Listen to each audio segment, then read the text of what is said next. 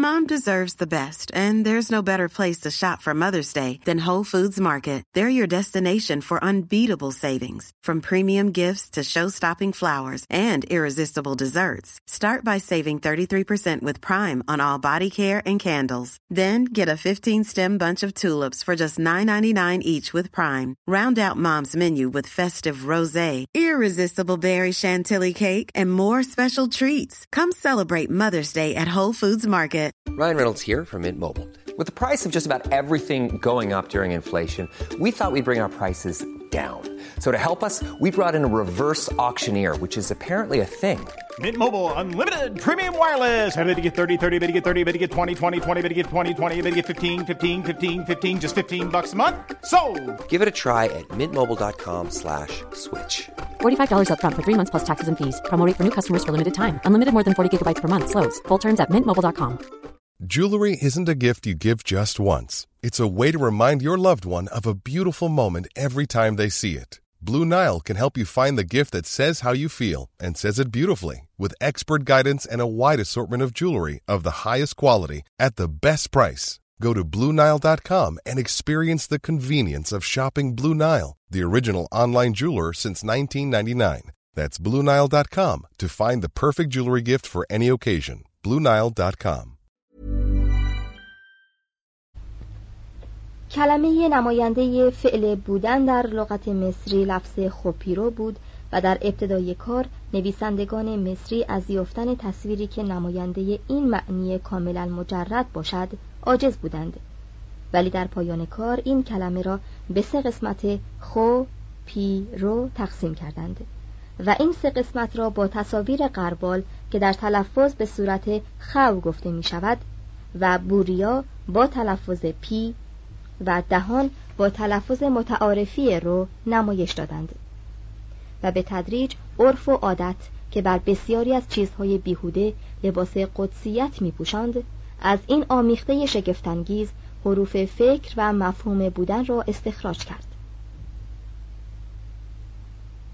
به این ترتیب بوده است که نویسنده مصری مقاطع هر کلمه و شکلی را که نماینده هر مقطع است و مجموعه تصاویری را که نشانه هر لفظ می شود شناخته و برای نوشتن کلمات دشوار آنها را به مقاطع مختلف تقسیم می کرده و در پی یافتن الفاظی از لحاظ تلفظ مشابه با این مقاطع و از لحاظ معنی مخالف با آنها برمی آمده و تصاویر اشیاء مادی نماینده اسوات را رسم می کرده و چنین بوده است که در آخر برای هر معنی توانستهاند نشانه های هیروگلیفی پیدا کنند و آن را با یک یا چند علامت در نوشته ها مجسم سازند.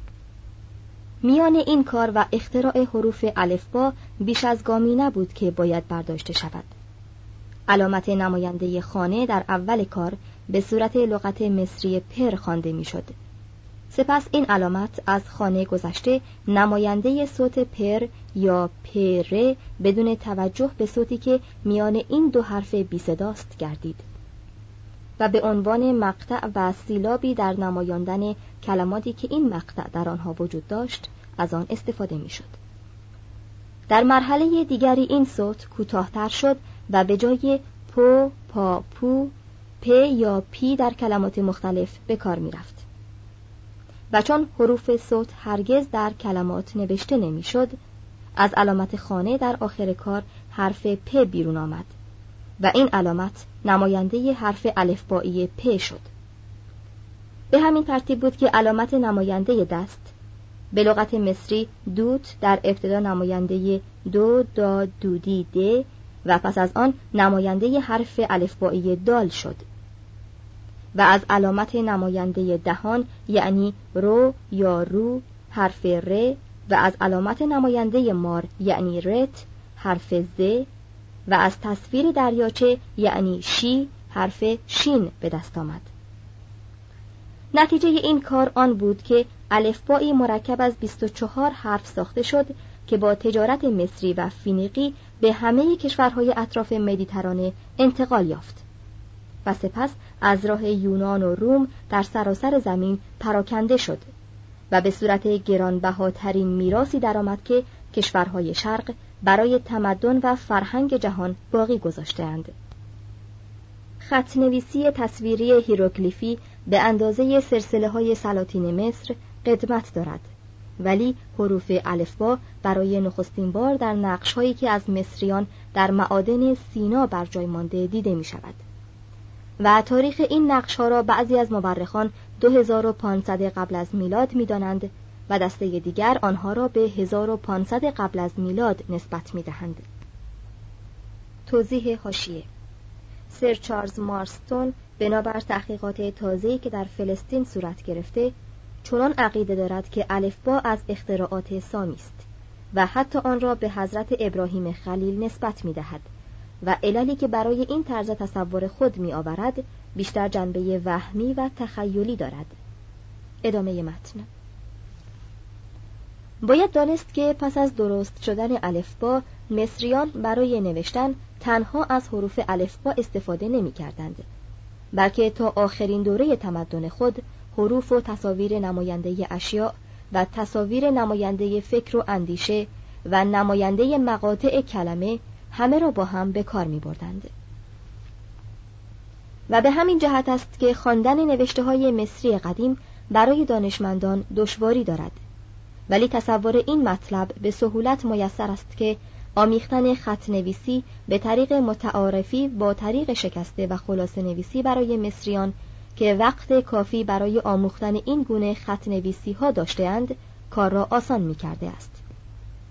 از آنجا که خط نوشته انگلیسی راهنمای خوبی برای تلفظ آنچه نوشته شده به شمار نمی رود، کسی که بخواهد تلفظ صحیح انگلیسی را بیاموزد همان اندازه دشواری در پیش دارد که نویسنده باستانی مصر برای به خاطر سپردن 500 علامت هیروگلیفی و معانی مقاطع آن و استعمال آنها به صورت حروف هجایی در پیش داشته است. به همین جهت بوده است که نوعی خط برای تند نویسی و نوشته های عادی پیدا شد و خط هیروگلیفی یا نقوش مقدس را تنها برای نوشتن کتیبه های آثار ساختمانی به کار می بردند. و چون کاهنان و نویسندگان معابد نخستین کسانی بودند که خط هیروگلیفی را به این صورت تازه درآوردند یونانیان این خط تازه را خط مقدس نامیدند ولی به زودی این خط در نوشته های عمومی و خصوصی و اسناد بازرگانی رواج پیدا کرد پس از آن به دست خود مردم گونه دیگری از خط نویسی ساده تر از نوع خط مقدس ایجاد شد که در نوشتن دقت کمتری لازم داشت و به همین جهت آن را خط توده ای نامیده اند. با وجود این مصریان بر بناهای عظیم خود با اصرار هرچه تمامتر تنها همان علامتهای زیبا و با شکوه هیروگلیفی را نقش می کردند و شاید این خط زیباترین خطی است که تا کنون شناخته شده.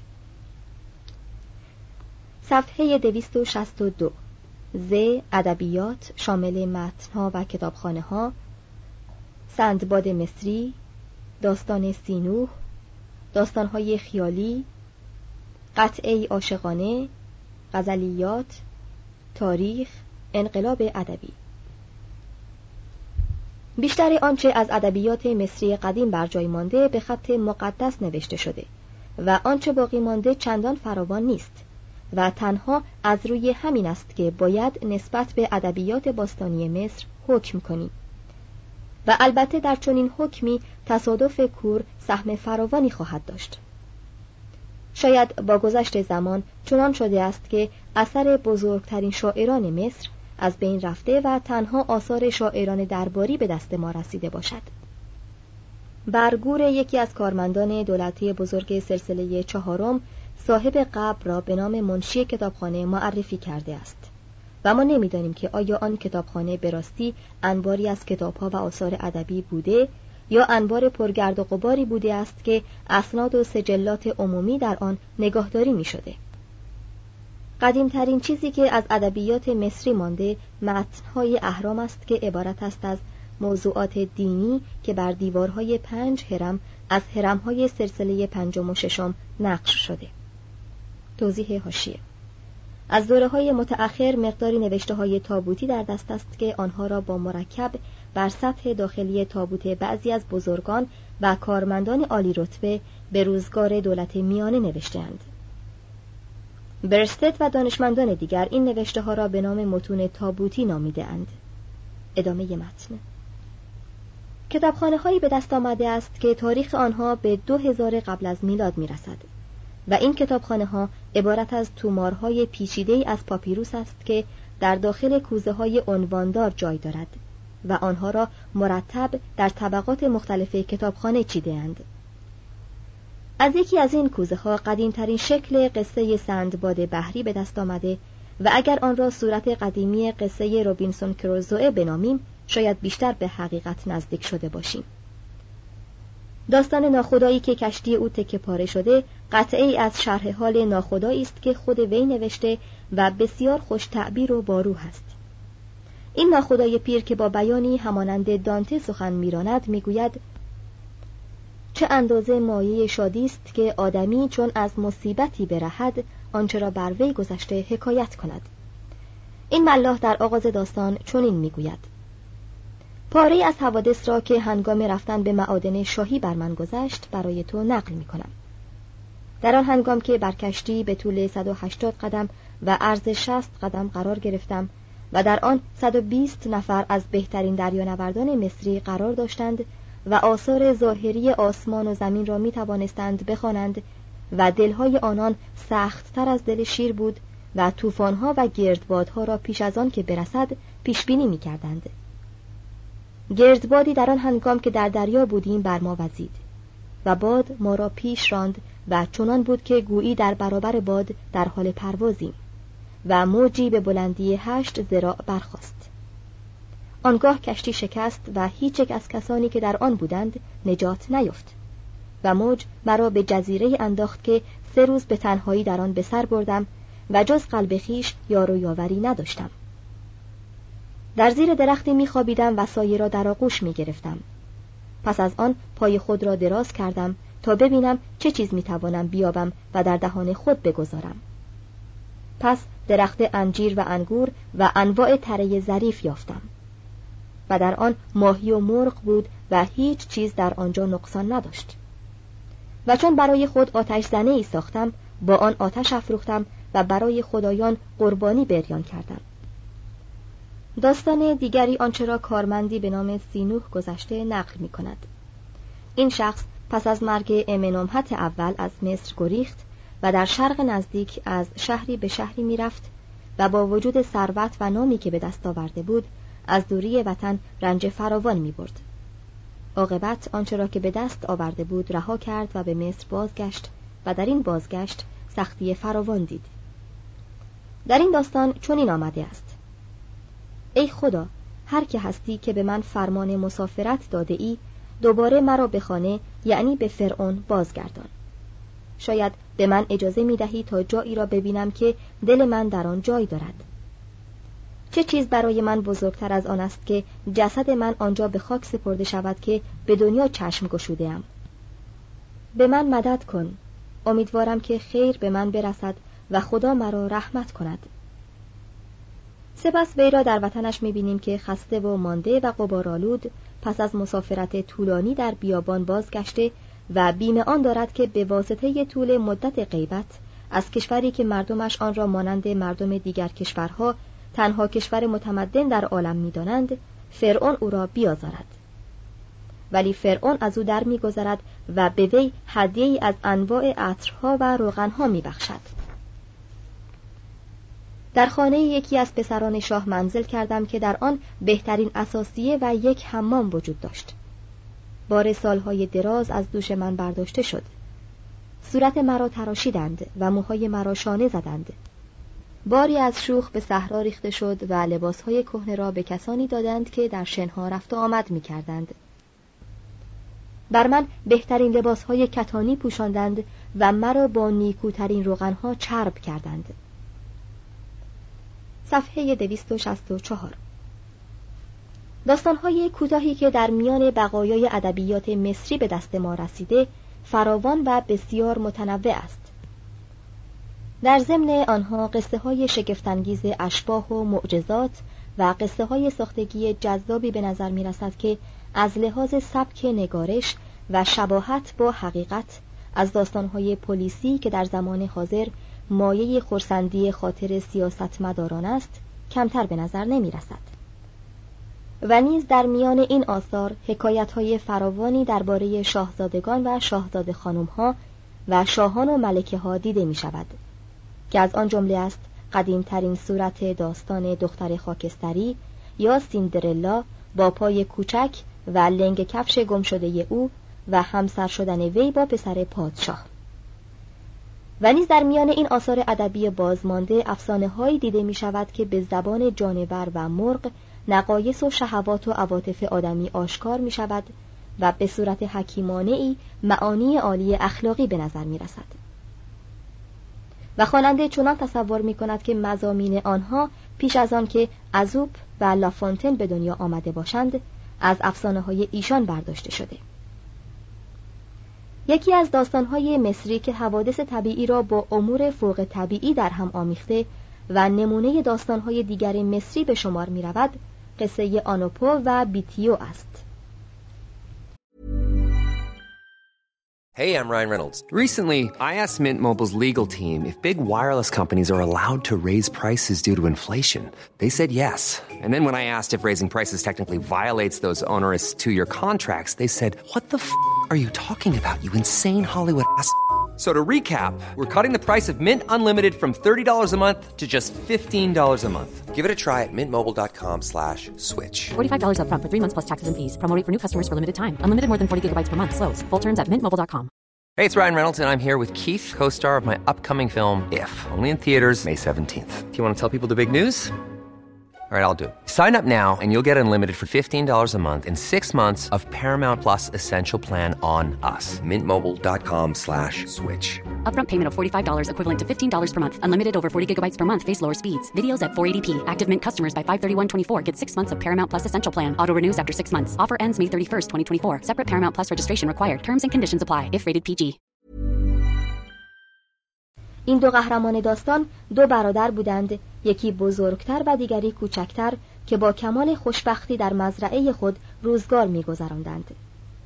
ولی روزی ناگهان زن آناپو عاشق بیتیو می شود و چون آن زن راهی به وسال برادر شوهر پیدا نمی کند از او انتقام می گیرد و نزد شوهر بدی او را می گوید و او را به دست درازی و قصد بد متهم می سازد خدایان و نهنگان به یاری بیتیو برمیخیزند ولی وی از آدمیزاد بیزار و گریزان می شود و برای اثبات بیگناهی خیش خود را ناقص می کند و از همه دوری می جوید و مانند تیمون آتنی به جنگلی پناه می برد.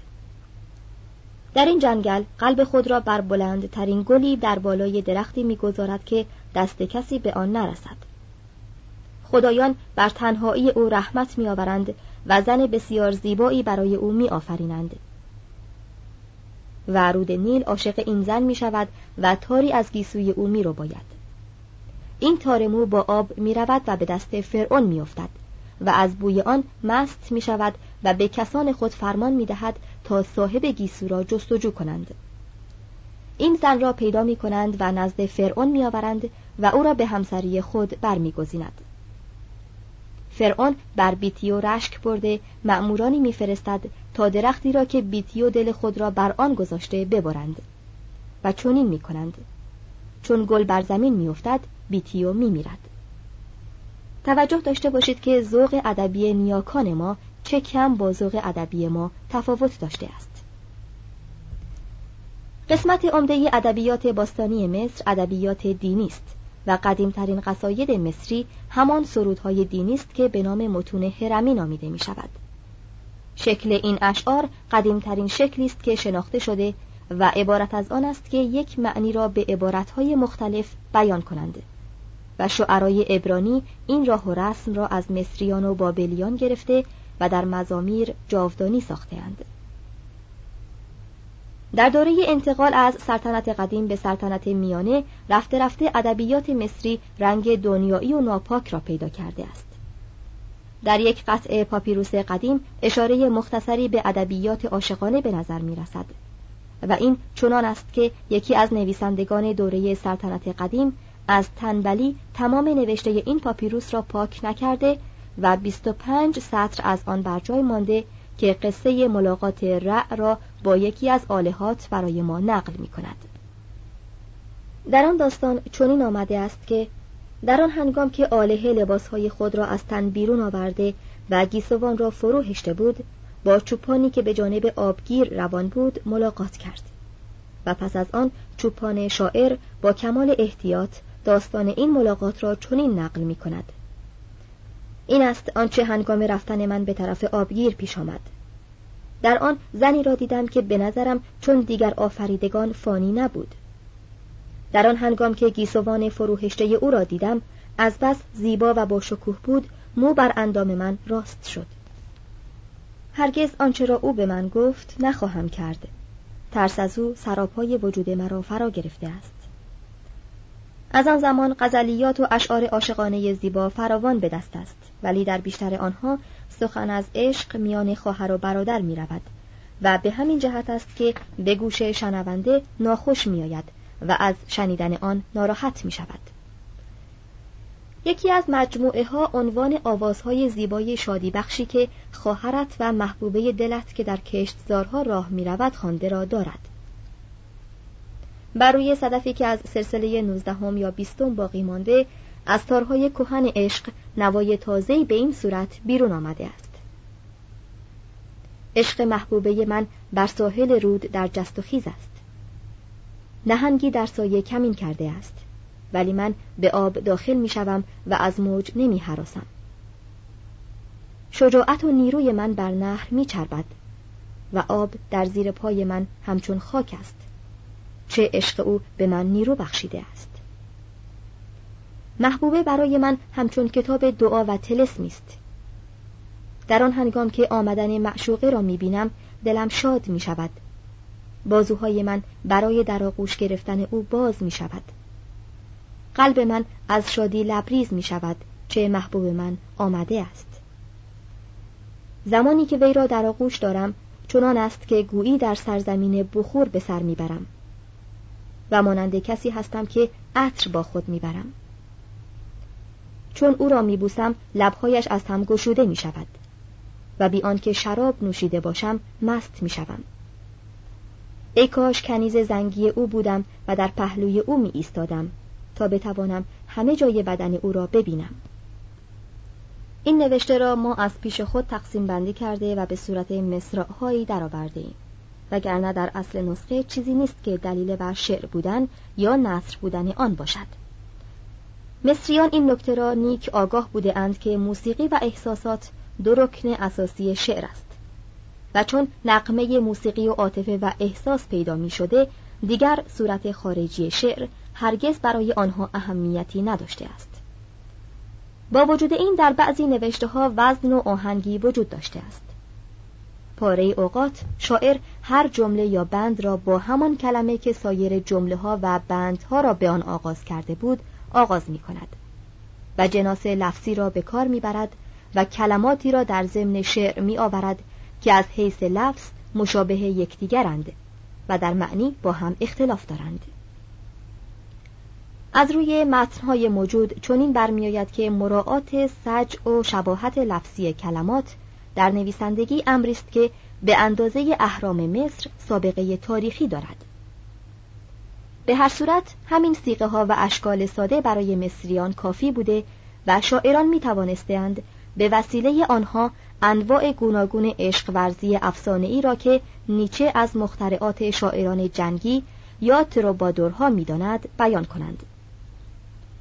از پاپیروس حریس به خوبی برمیآید که زن مصری نیز می توانسته است مانند مرد مصری چون احساسات و عواطف خود را آشکار سازد. من نخستین خواهر توام و تو برای من همچون گلشنی هستی که من در آن گلها و گیاههای معطر را کشتم و من قنات آبی به این باغ آوردم که چون باد سرد شمال بوزد. دستت را در آن بگذاری و این جای زیبایی است که در آن با هم گردش می‌کنیم.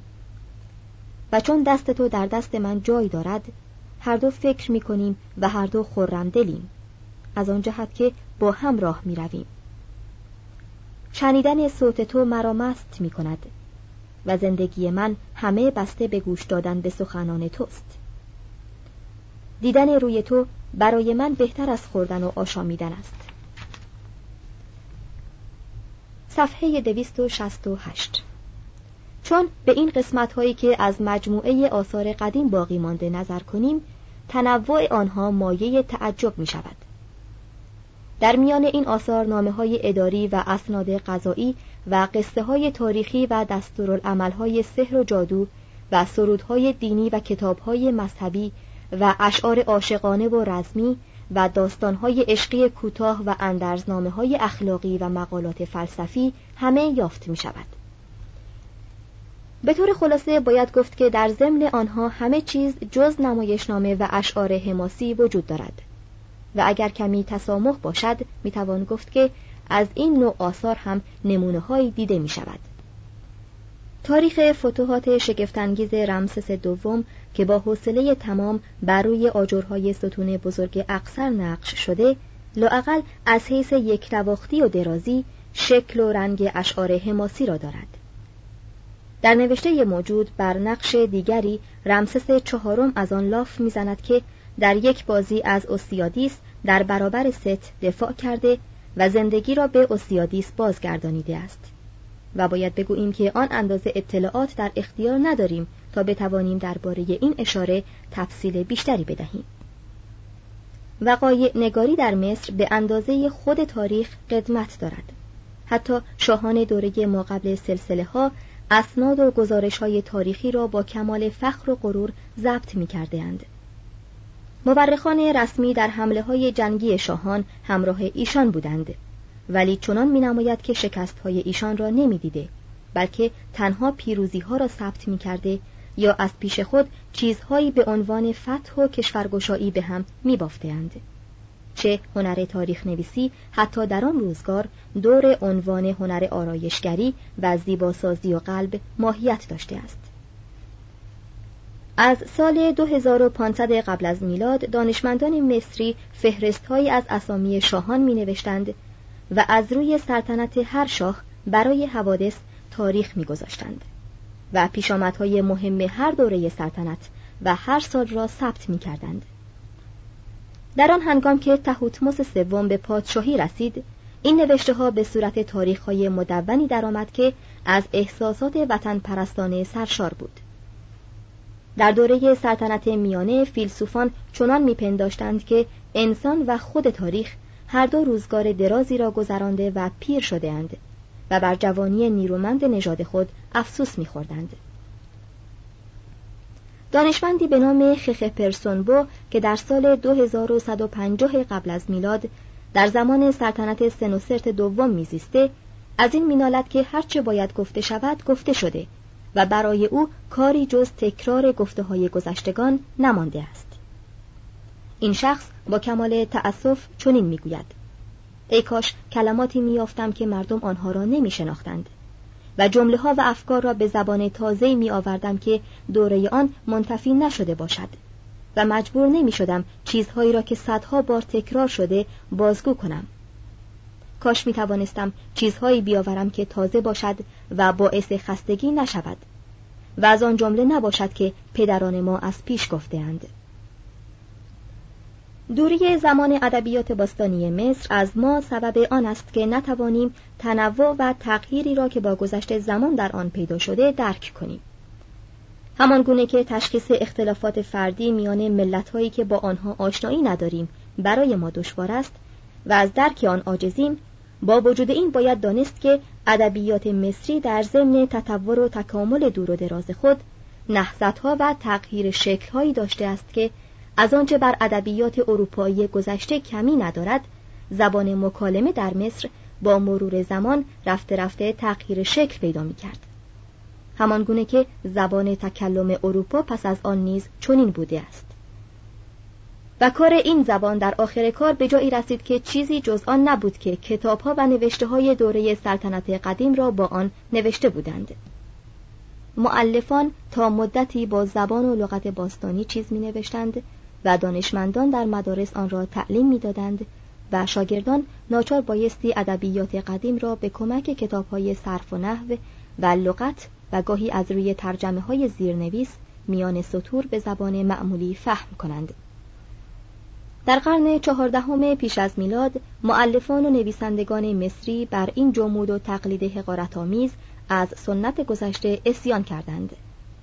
و به همان کاری دست زدند که دانته و چوسر پس از ایشان کردهاند. یعنی به نوشتن با زبان متعارف میان مردم پرداختند. سرود خورشید معروف ایخناتون به همین زبان مکالمه رایج میان مردم نوشته شد.